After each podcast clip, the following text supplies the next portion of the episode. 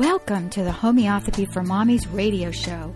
Your host, Sue Meyer, is a Catholic wife and homeschool mom of 11. She shares her knowledge of the study of natural alternative medicine with you. While this show is not intended to diagnose or name any disease, through her experience, Sue will share helpful information to help you further your study into the amazing world of homeopathy. And now, here's your host, Sue Meyer. Hello, everyone, and welcome to Homeopathy for Mommies. I'm Sue Meyer, and today we are so fortunate to have Dr. Isaac Golden back for a part two podcast. We're so, so excited because well what we did last time is we had a part one and then he had like a private q&a with our members and it was absolutely wonderful we were all so excited about it. And he gave us a lot more information on and we're so what we're going to do here in this part two is we're also going to talk about what dr isaac golden is doing now because he's he was he had informed us of the wonderful books that he's written. He's got how many books do you have out there now dr isaac? Um, 11, although some of them are very small and wow. some of them are quite large. But that's amazing. so I'm being a little bit pretentious saying they're calling them books, maybe, Sue, but yeah. They're papers or writings. Well, no, um, no, they're, you know, they're, they're small books and big books, okay. you know, they vary. Wonderful. That's yeah. great. So anyway, Dr. Isaac Golden has, has brought to the, to the surface for all of the world, every nation, has heard of Dr. Isaac Golden because he has brought so much information to us about homeoprophylaxis. And he explained to us in our first podcast that Hahnemann, Samuel Hahnemann, the doctor, the original doctor of homeopathy, he actually used homeoprophylaxis. But now it's it's growing to a point where we can all use it safely and effectively and understand it. And that's what he has been doing to help the world understand. So, with that, I'm going to ask Dr. Isaac Golden tell us a little bit more about himself again, and then tell us what he's doing now and where he sees homeoprophylaxis going in the future. Right, that's a lot of questions. I hope I remember the third one by the time I do the first one. we'll remind you. yeah, good, good, good. I mean, um, at a certain age, one gets more and more like the uh, goldfish swimming around the the bowl, don't you? well, I, I I've listened to many of your your your um, interviews around the world, and we all ask you the same questions. So yes, you constantly have to repeat yourself, and I do feel really bad, but no, no, no, that's not a problem. Okay. Look, um, the the the thing that attracted me initially to, I guess, specialize in homeoprophylaxis uh, in 1985, because that's when I designed my first long term program, was the fact that before I knew what homeopathy was, I used to vaccinate my children, and one of them was vaccine injured. And then when I chose to change my career path, to my amazement, when I first read Hahnemann's Lesser Writings, uh, which is basically a collection of his essays over the years published in different journals around Europe, uh, there was a, and one of his articles was entitled The Cure and Prevention of Scarlet Fever. And that was published in 1801, but it described uh, the, his first use of homeopathic immunization or homeoprophylaxis in 1798, where he used the remedy belladonna to both treat and prevent scarlet fever. Now, I, it's really important, Sue, that I think your um, listeners understand that homeoprophylaxis is not accepted by every homeopath. There are some homeopaths, and I won't use too many adjectives, or any preferably, uh, who believe that we only should use homeopathy for treatment because the way they read Hahnemann's seminal work, The Organon of Medicine, which went through seven editions or six editions, um, was to uh, he mainly talked about the use of homeopathy when treating people. In other words, the principle of similars, as was explained there, if something causes symptoms in a healthy person, it will relieve similar symptoms in an unwell person. And we talk very briefly about that little example of ipecac syrup, which if you swallow something that's toxic, so if appropriate, the doctor will give you ipecac syrup, which will cause you to vomit. And Ipecac is a very useful remedy to treat people with nausea and vomiting, but only, and this is the difference with homeopathy, only if they have a clean, moist tongue. Because most of the time when people have gastrointestinal problems, their tongue is coated and yeah. it may or may not be moist.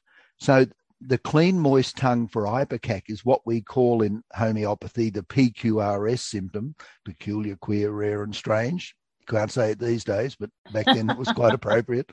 Um, and what that does, it individualizes. And that's what we have to do because if you look in our books, there are literally hundreds and hundreds of remedies that have nausea and vomiting. So, how do you select it? Well, we select Ipecac because it's got that unusual symptom of the nausea and vomiting accompanied by uh, clean, moist tongue.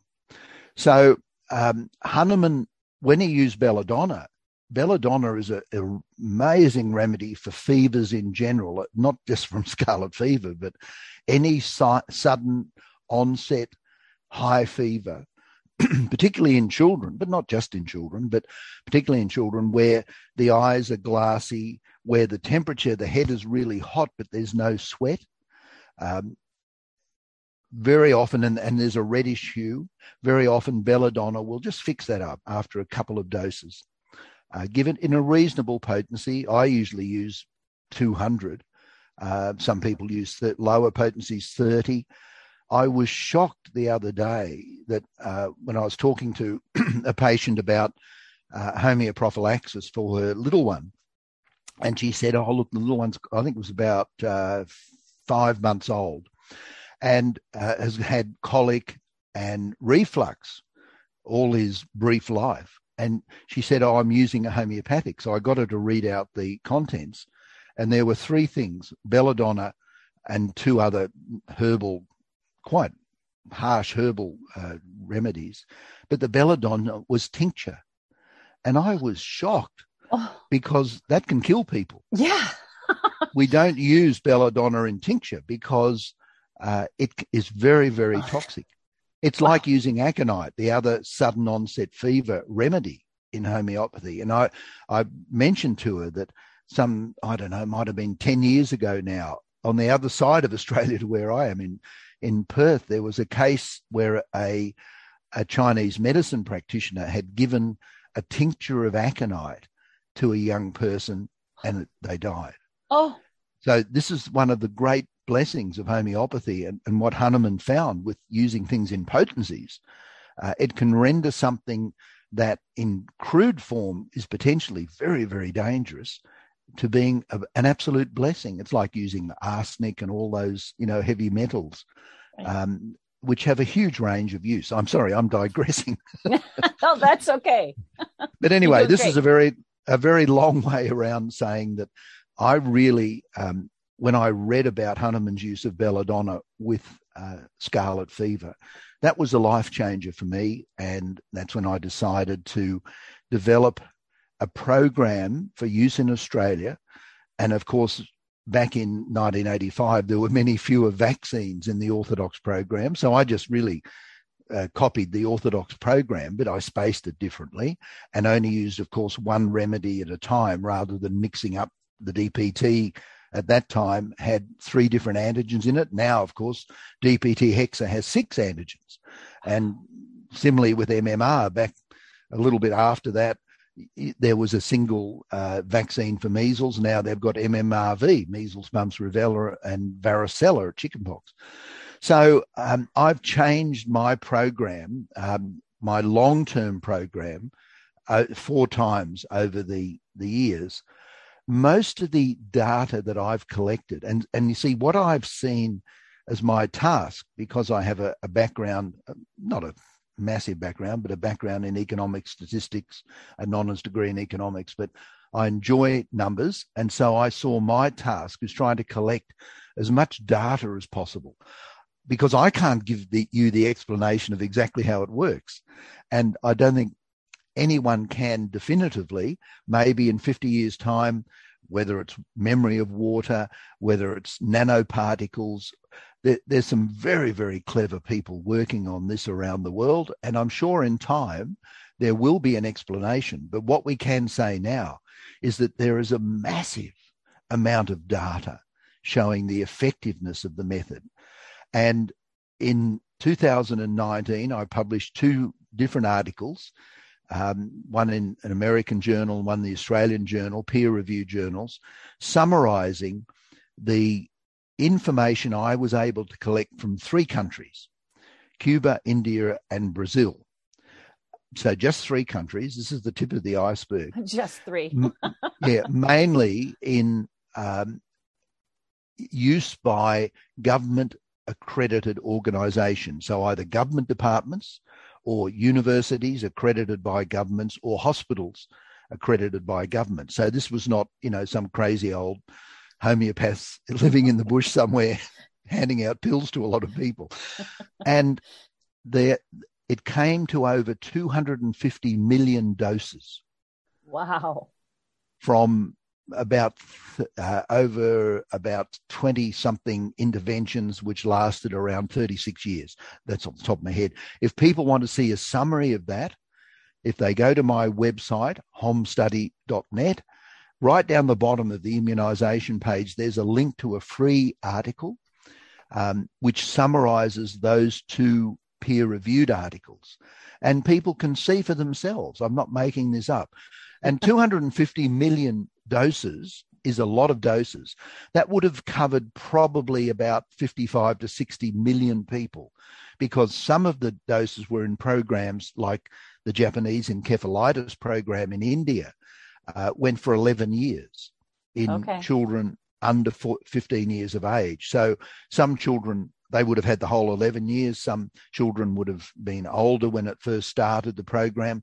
It was amazingly successful. Uh, it was started in Andhra Pradesh, and then Andhra Pradesh um, split into two states, Andhra Pradesh and Tel- I think it's Telangana. My Indian pronunciation may be Australianized, but or Telangana, I don't know. Um, but anyway, it covers that population. And I, I mean, when I first heard about this, is the reason I went to India for the first time in 2015, because when a little bit of data a little bit of information about this wonderful program came out, covering only the first four years of the program, I thought to myself, is this true? Is ah. this really true? Wow. And so in 2015, I went to India specifically to Hyderabad um, and a few other cities while I was there, but to look up the people who were responsible for this. And it was true. And then I've been back to India five times and I've followed the progress. I think in 2011, they stopped the program because they were so successful. Um, oh. There were no more cases. I mean, but they got to no more cases after about two years, okay. whereas other states around Andhra Pradesh still had cases of Japanese encephalitis. And but collecting the data following that when they stopped, you can see it's starting to rise again a little bit. Wow. So it shows when they stopped the program, and they were giving um, what a, a, a, sort of a triple dose. It was actually th- doses of three different remedies on every September, I think it was, or what, particularly over one month every year. So unlike normal um, epidemic treatments where you get stuck into uh, dosing people with whatever the remedy is during the epidemic, they started a program where they were do- giving this um, belladonna, uh, calc carb, and um, tuberculinum spread over the three doses spread over uh, a monthly period and they're doing that the same month every year. And as i said it was remarkably successful. It's the world's largest ever documented use of homeoprophylaxis. So they was that was sort of halfway between a standard epidemic approach where you just dose and dose and dose until the epidemic passes. Right. And my long-term program where once you get started, you're really dosing only for a particular disease only annually or less than that. And this was very close to that sort of timing but of course, using a different approach. This is the thing with homeopathy the principle of similars. And I remember what I was talking about originally now, which I didn't finish talking about. But the principle of similars is very flexible. A lot of people who, even very good homeopaths, think it's very rigid. It's not. It gives us a great deal of flexibility. If it was the principle of the same, we would find homeopathy almost impossible to use. But what Hahnemann did with a hundred medicines by the time he died was what we're doing now with three or four thousand medicines. Right. And the reason he did that and successfully was because he would select the most similar medicine. And for a lot of his time, he only had 30 medicines. He would select the most similar. That wouldn't necessarily completely cure the person, but it would move them to a towards cure. But right. then a different set of symptoms would present. He'd then select the next most similar medicine that he had at that point in time, give that, then they'd progress. They sort of zigzagging towards a cure. Whereas today, of course, with so many medicines, um, there is a greater possibility of getting the one that right. fixes the whole lot. But and we're talking about chronic conditions now more than well. I mean, it also applies to acute because if you select the best remedy um, for acutes, like I know with treating for COVID, I've found with many of the people I've um, treated for COVID that you have to do a little bit of zigzagging. In other words, you'll give the remedy that stands out as being the most similar at the point of time of treatment, and that will move them towards cure, but there'll still be something left. You know, they might right. still have a problem with smell, or they might still have a bit of a cough, or some whatever. Right. And then you give the next most appropriate one, and that uh, finishes it off. But every now and again, one remedy will cover everything. And um, when I first started in Australia, the, most of the cases were bryonia. Okay. Um, it was very, very strong. And that's changed, by the way, three or four times.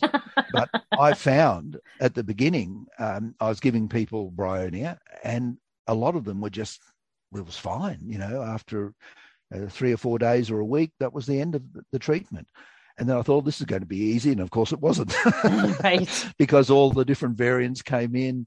And as more and more people got it, you know, different regions of the country had different, what we call genus epidemicus remedies. In other words, right. the remedy that best fits. And I'm sure you find the same in America, that yep. people in different states probably have a, a slightly different symptom profile. Well, I will um, say that I did find that yep. bryonia was the remedy that worked super well here too. The first the, on the first go round and yep. you know because it was just that uh, every time they moved you'd either throw up or the headache yep. or and it was just doing it was amazing. And and, and like i said people weren't sick for very long the first time around. It was just like i said a few days. And but the next whammy well, got us good. And the well and the third that round, must have that must have been the wuhan genus epidemicus remedy. Okay. Because that was the first right. variant that all of us got. Yep. Yeah. um yeah. So and and as you say, then it changed, and um, it was interesting. You know, uh, to his great credit, Dr. Sankaran, who's very famous for psychological homeopathy, if you like, um, finding the essence of the person, um, he came out and suggested camphora. Right. And at that time, I hadn't seen any camphora cases. And I thought, oh, well, I mean, I highly respect his knowledge. He's incredibly devoted homeopath who's done a lot of wonderful work, but camphora really? And then more and more I start seeing camphora cases. Yep, exactly. And, that was usually yeah. like at the tail end when when all the symptoms completely changed and then they went into like a shock like symptom. That's what I noticed. And I it's okay. it pulled a couple of people out of uh, seriously shock like symptoms where the temperature dropped so fast and they went into that that oh that dead cold it was just, yeah that was amazing and i was glad for that information because i i don't know if in that panic state when everything changed so quickly that i would have really thought of it just simply because it was too yeah. up close and personal well i wouldn't have thought about it because it's right. not a remedy i use very much right yeah because at all yeah it, it antidotes everything. other remedies yeah, yeah. but interesting over here i was finding uh, it, less now but there was a period of time, so it must have related to one variant early this year, around January. So where a lot of uh, where camphora was indicated as the first remedy. Oh my! Yeah, and it wasn't necessarily in that collapse shock state. Okay. Uh, because it fitted other things as well. okay. So it just shows that we can be extremely flexible with the principle of similars, and sometimes you get it, you nail it with the one remedy. Other times you've got to zigzag like Hahnemann did for virtually everything um, in his early days because he had so few remedies to begin Right. with. Um, and yeah, so anyway, that's the reason I went to India. And I mean, I've learned so much from my trips. I've worked at the CCRH, the Central Council for Research in Homeopathy. Uh, in Delhi on a numbers of occasions.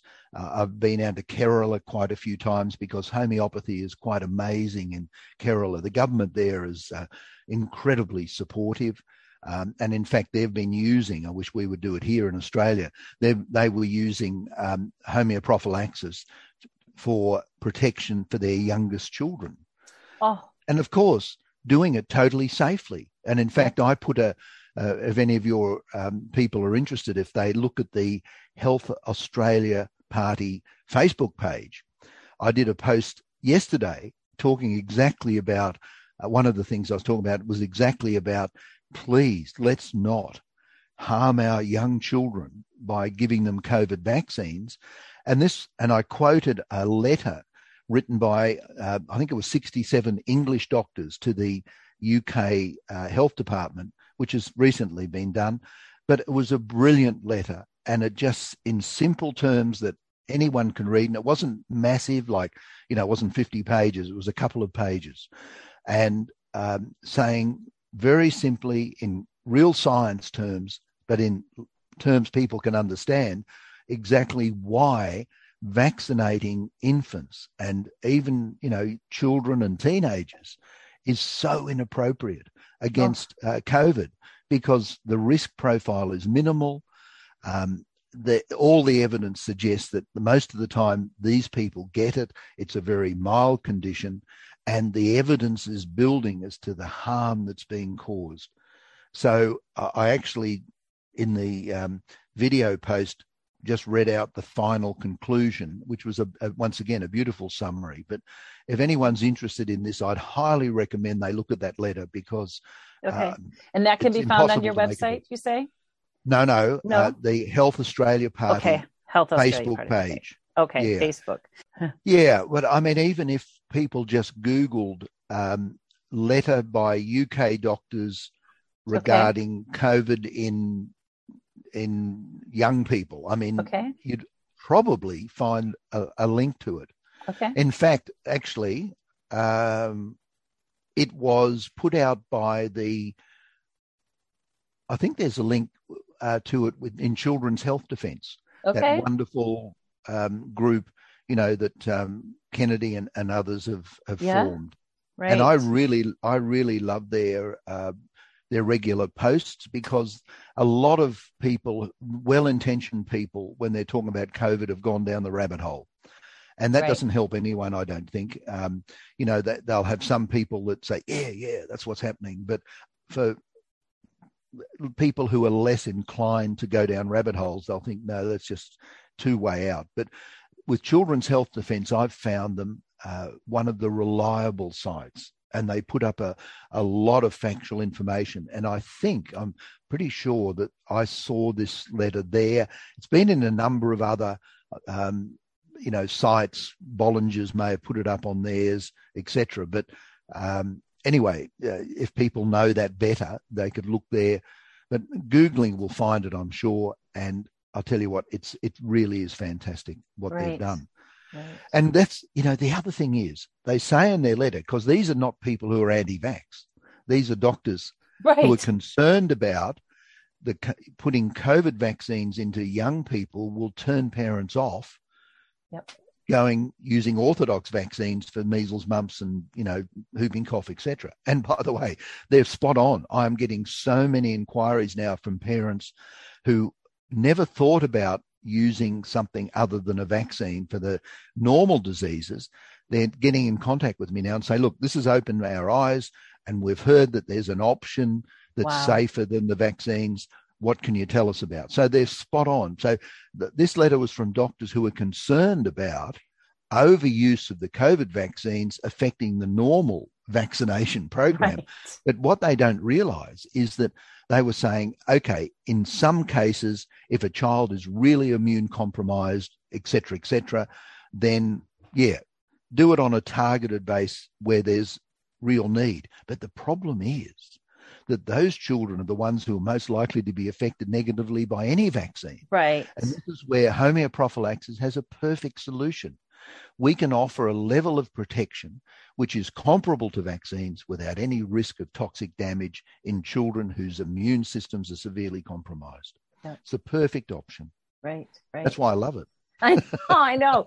Which reminds me when you, um, the wonderful movie, film that um, Ananda More had put out, yep. you you were interviewed on there. It was wonderful. Yep. And if anyone hasn't seen that, it's called Magic Pills. Everyone, she put it out several years ago now. Um, and you did talk about the work that you did in Cuba. And I know our listeners in the first podcast didn't get to hear much about Cuba. So could you give us okay. a scenario about, you know, what was what you did there and sure. kind of what they found out? Yep. So uh, there's a little story about this, so it'll just take a couple of minutes. Oh, that's great! Inter- I love your stories. it's an interesting story. Um, so I've been working with homeoprophylaxis, as I said, since 1985. I've been collecting data from people using my program. And of course, I've been looking at journals around the world trying to find information and, and publish material. And there's not a lot. There wasn't a lot. Uh, and then in 2000, late 2007, I received an email from someone from the Finlay Institute in um, Cuba and they said, right, we're going to have a, a big conference at the end of 2008 in Havana, and we're going to call it Nosodes 2008. And we'd like, we're inviting you to be the keynote speaker. And I mean, I didn't know who this person was. I didn't know what the organization was, but I wrote back, yeah, I, I said, yeah, that's fine. Okay. And then forgot about it.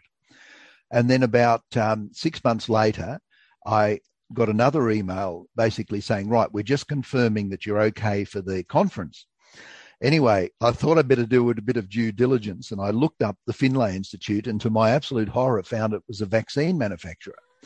In fact, I later found out it was one of the five major scientific institutes in Cuba. Um, and its job was to make vaccines uh, and mainly for the Cuban population and for uh, South America and for Africa. In other wow. words, that they would sell their vaccines mainly to so-called third world countries. Um, and I thought, what's going on here? Because the media in Australia is very Americanized. And so Cuba did not get a good rap uh, normally. Wow you know, the communists and insurgents and etc. etc. Bay of Pigs, all this sort of stuff. Yep. And so I thought, okay, so the uh, this vaccine manufacturer in Cuba is asking experts in homeopathic immunization from around the world to come to a conference. Are we all going to disappear? seriously, I thought that. I, I, could, I, would probably cross my mind as well. yeah. Um, anyway, I thought, anyway, I said yes.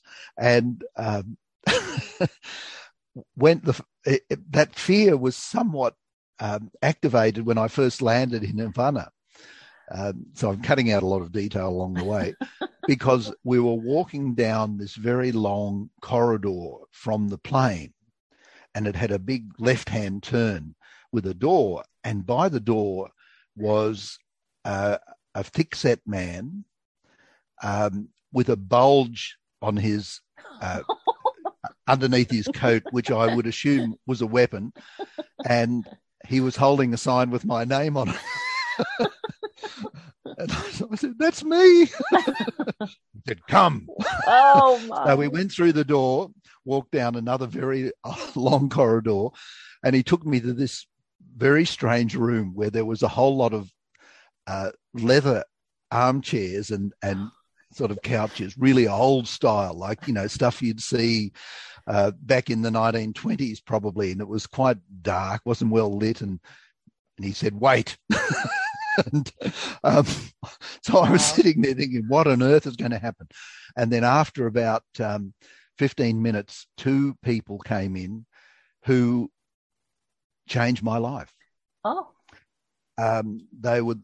Uh, the first one was Dr. Dr. Concepcion Campa-Huergo, who everyone calls Conchita, and she was the president of the Finlay Institute. And I come to, came to know her as the Mother Teresa of Havana. Actually, quite oh. seriously, she wow.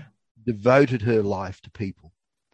Um, she and Fidel were great friends. In fact, she'd ring him almost daily.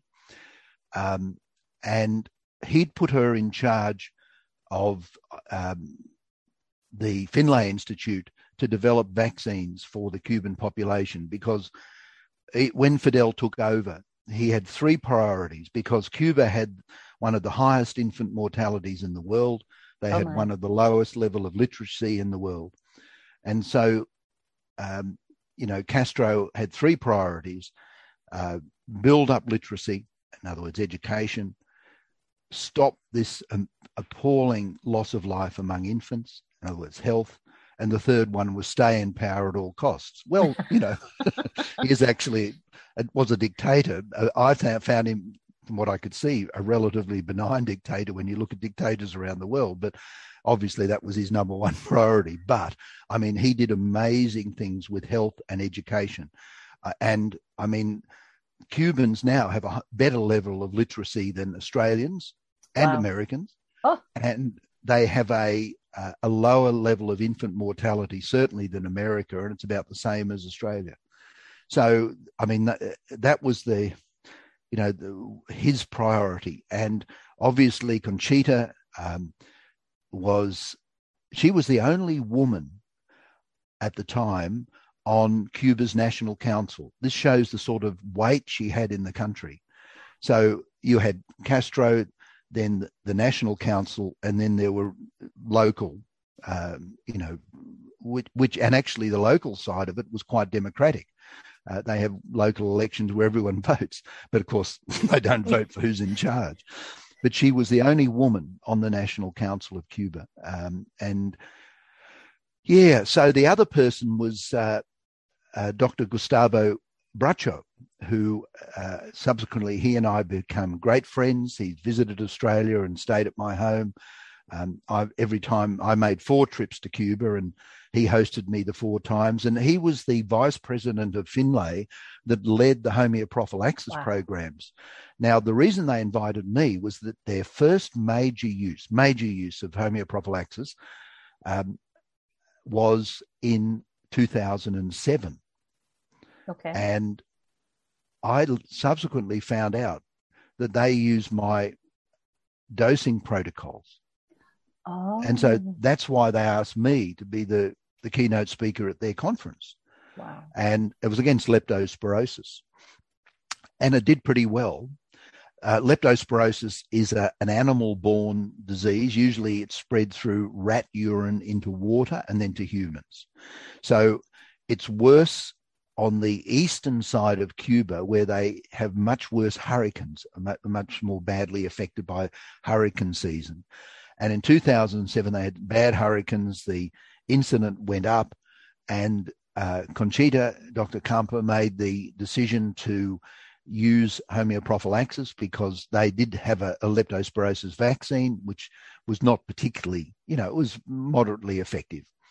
Um, and she put uh, Dr. Bracho in charge of doing that, uh, which he did, uh, 2.2 million people. And they only had a predictive model to, to give an estimate of how successful it was, but it was successful. But in 2008, so this was even before they'd, uh, oh, sorry, after they'd planned the conference, they'd planned the conference at the end of 2007 uh, fortunately for the end of 2008. But in 2008, they had three major hurricanes. Oh my! Um, which devastated the um, the eastern side of Cuba, and because once again they only intervened in those three eastern provinces, they had the other nine provinces on, towards the west, which were not as badly hit, as a control group. Okay. And it was the perfect control group. And what the data showed was that um, the incidents and deaths from the disease in the intervened provinces, which were worst hit by the hurricanes, were minimal, whereas in the rest of the country they were up here. You know, so it was down here for the intervened and way up here um, per head of population we're talking about. Right. Uh, and it was overwhelming proof of the success of what they did. Oh. So they had an, an article published about the 2007 uh, first use of this in the journal Homeopathy, you know, out of England.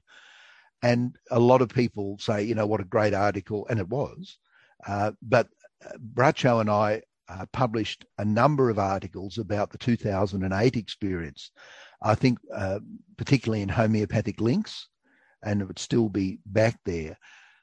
And that that those articles are actually a lot more uh, important because the it wasn't relying on a predictive model of what might have happened in the okay. eastern. It was directly comparing what happened in the eastern region with the western region, which wasn't as badly hit, but um, it, it was overwhelming proof of the effectiveness of that intervention. And wow. um, later on, on my third visit to Cuba, or was it the fourth?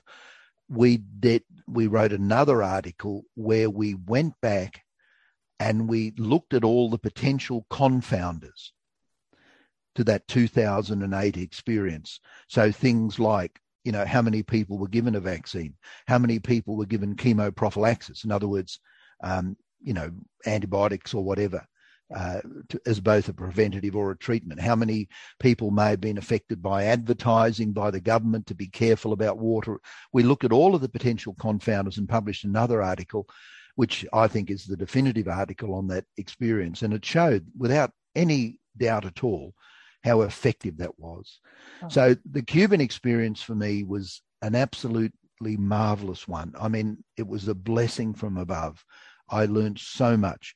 And let me just tell you one more quick little story, which I hope I didn't mention last time. when I first went to um, Cuba in 2008 for that conference, um, I, it was in a hotel which the Finlay Institute used because it was a government basically funded hotel. And I w- went down on the first night to have dinner, and there was this big group of uh, people sitting there.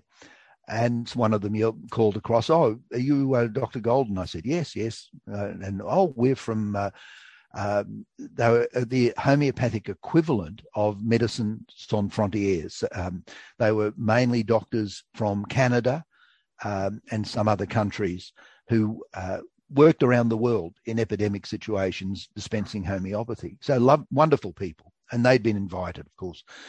And anyway, um, they had great mirth at my expense because, um, you know, I sat down with them and had my meal with them, and they said, um, by the way, uh, uh, some of us know about your program, and I we notice you only use one remedy at a time. I said, "Yep, yep, yep. That's what homeopathy usually does." And with great mirth, they then said, "Do you realise that the Cubans only use complexes for their homeoprophylaxis?" And I said, no, I didn't.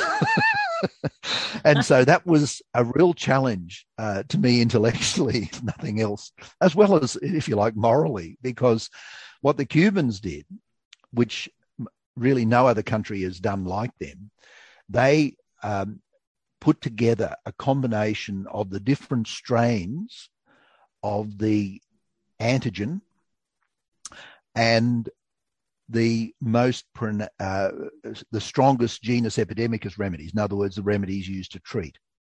So rather than using a single nosode, or rather than using a single a treatment genus epidemicus remedy, they combined the okay. them all, but they had success. So why would I say no? They shouldn't do that with such wonderful results. And in the end, I think on my third visit, I remember sitting down with uh, Dr. Bracho in uh, Finlay, and we were working on their latest dengue um, HP back then. And they in at back then there were four major variants, for want of a better word, of the dengue um, back in Cuba. So they put the four different nosodes in. And then we had a real problem uh, with the GE remedies because dengue, the first time you get it, it's not a really serious disease. There's lots of aches and pains. Eupatorium perfoliatum is the standard homeopathic treatment at that time. But if people get infected for a second time, it becomes potentially very serious and fatal. And so people can get uh, dengue hemorrhagic fever.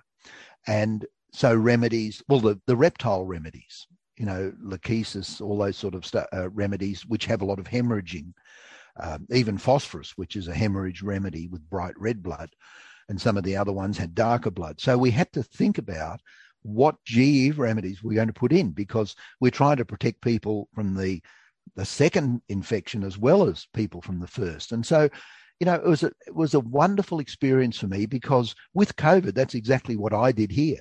Okay.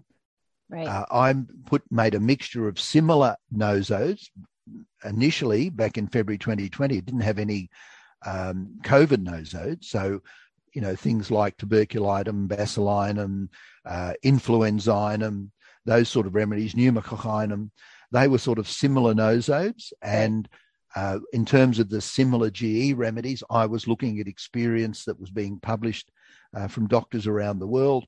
Um, you know, things like arsenicum, which came out of India, uh, bryonia, uh, those sort of remedies as the GE remedies. Um, so if it hadn't been for that Cuban experience, I would never have done that. Right. So well, I will tell you the two. I I, I remember because I actually looked at your study too. I mean, all of the you know our members did, and I said, okay, I know he's classical, okay, and you know, and and I will say uh, my mindset is very classical as well. I um I know we use um, combination X potencies, but we're talking higher potencies now. And so i'm oh, really yeah. i'm really interested in this because like I, t- you know the, one of the things that joy and i talk about is is homeopathy has been an ongoing progression. You know we don't hahnemann had what he predicted and he said we should never use c potencies because you can't prove a group of remedies like that. But from what i'm seeing here is too like you said some this these the remedies that i was looking at like in your group of remedies that you had suggested I says that, you know, a lot of times, a lot of these things coexist and the remedies that you're putting together don't necessarily cancel each other out because we do have that much from our materia medica. So I'm really interested. And like I said, I, I won't even pretend to know what, where we're going with homeopathy in the future. And, and, um, we've had many people report back, Hey, I used Dr. Golden's, you know, combination remedies and we never got sick here. You know, I'm like, okay, there's so much to be there, learned. There, there's one thing that you said that I need to ask you about. Okay. Because you said that Hahnemann said we can't prove yes. combination remedies. Well, where, where did his, he say that? Well, because his, he used combination remedies in the sense that, and not of course, like yeah, Hering, Hering came up combination of a whole lot of things. What is? Hepar sulph is a combination of different elements. That's a preparation. Right? So, You're right. You're right. He did. So if I you guess. make if you make a, a, a remedy uh, with a mixture of a whole lot of stuff, you can then prove that. There okay. is nothing to stop people proving combination remedies. And once you do that, okay. they then become, if you like, a single remedy with a known symptom picture, which then can be prescribed classically. Well, I, like you single... say, Hepar sulph is a combination remedy in this, in the sense, but it's it's prepared in the lab as it's a preparation. A mixture of things. acid, yes, right. Yeah, it's, a mixture of things. things. So yes. if you mix one uh, one um, viral uh, variant with another viral variant, and you put in some uh, arsenicum and you put in some bryonia, that's a mixture. You can you're, prove well, it. You're, you're you can right. prove it as a single you're, thing, an entity. You're absolutely right. Okay. So and that's is... what I say to people, to, to, to people who worry about combinations. That okay, if once what these combinations are proved, they then become a remedy. Pulsatilla, the single herb, when you right. break down all its constituents, uh, someone told me once has 17 different things in it, you know, which could are individual things, but if you look at the whole herb, you can separate it into 17 different things. That's a combination. That's a combination of 17 different things, which well, we see as and a that's why I like whole herbs because God puts everything into that herb that He knows works well together. So it's when I will say I start getting nervous when we start put, you know, but I do know that a lot of people in our group even have used that combination that you put together for you know your your people out for covid and it's worked wonderfully well for them so Good. um you know and and where they should have been they were exposed they should have gotten covid and they never did. And yeah. i'm you know there's um well, members that would love to tell you about their stories. I'm in the fir- fourth version of that now. Wow. So i've changed it. And this is the thing i learned in cuba. We must be flexible. Right. Um, and that's why I say the principle of similars gives us flexibility. It gives us a, a stable base with which to be flexible. Right. Um, and uh, look, I don't, I don't, apart from things like the COVID mix, I'm a single remedy at a time guy. Right. Um, you know, I have thought about when treating people with COVID, why don't I just mix all the ones together and just give them everyone the same bottle of mixed GE remedies when treating? And I no, yeah, no, I want to try and individualize as much as I can because I also do believe that um, if you get the single remedy uh, correct that's most similar.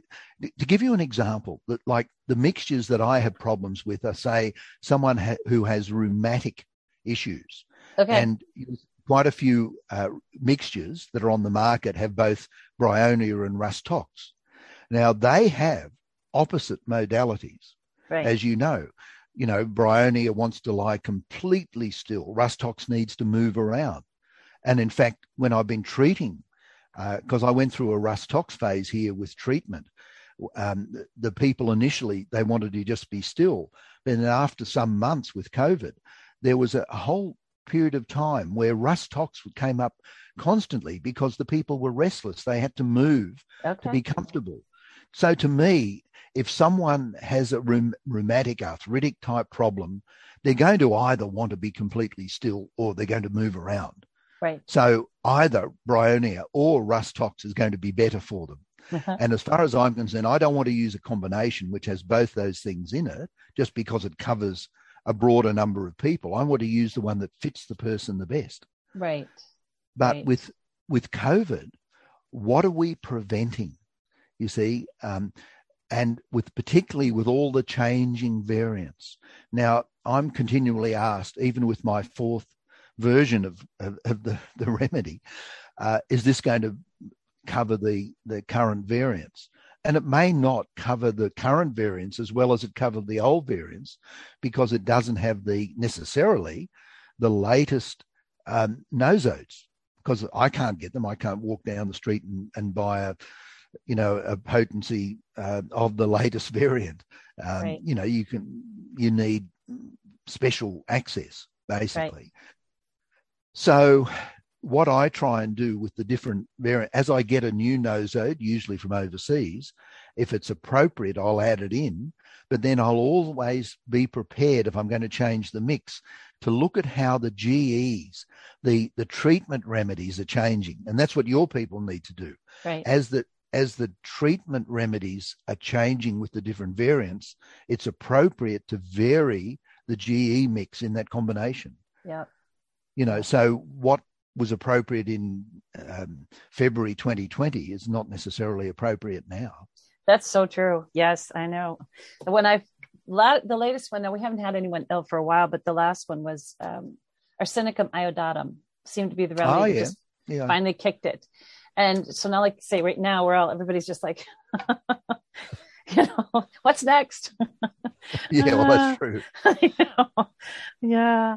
Well, I have enjoyed this so much. This this this pod, this podcast with you, Doctor Isaac, and like I said, I know we're oh, we're going to have continued questions all the time, and um, and I just loved what you said about people finding out now that there is an option, and mm. you know, that's what this is all about. And I'm so excited yeah. to be sharing all this information and um, you guys over there in Australia. I, I, I, did you hear you interviewed with um, Eugenie Kruger back?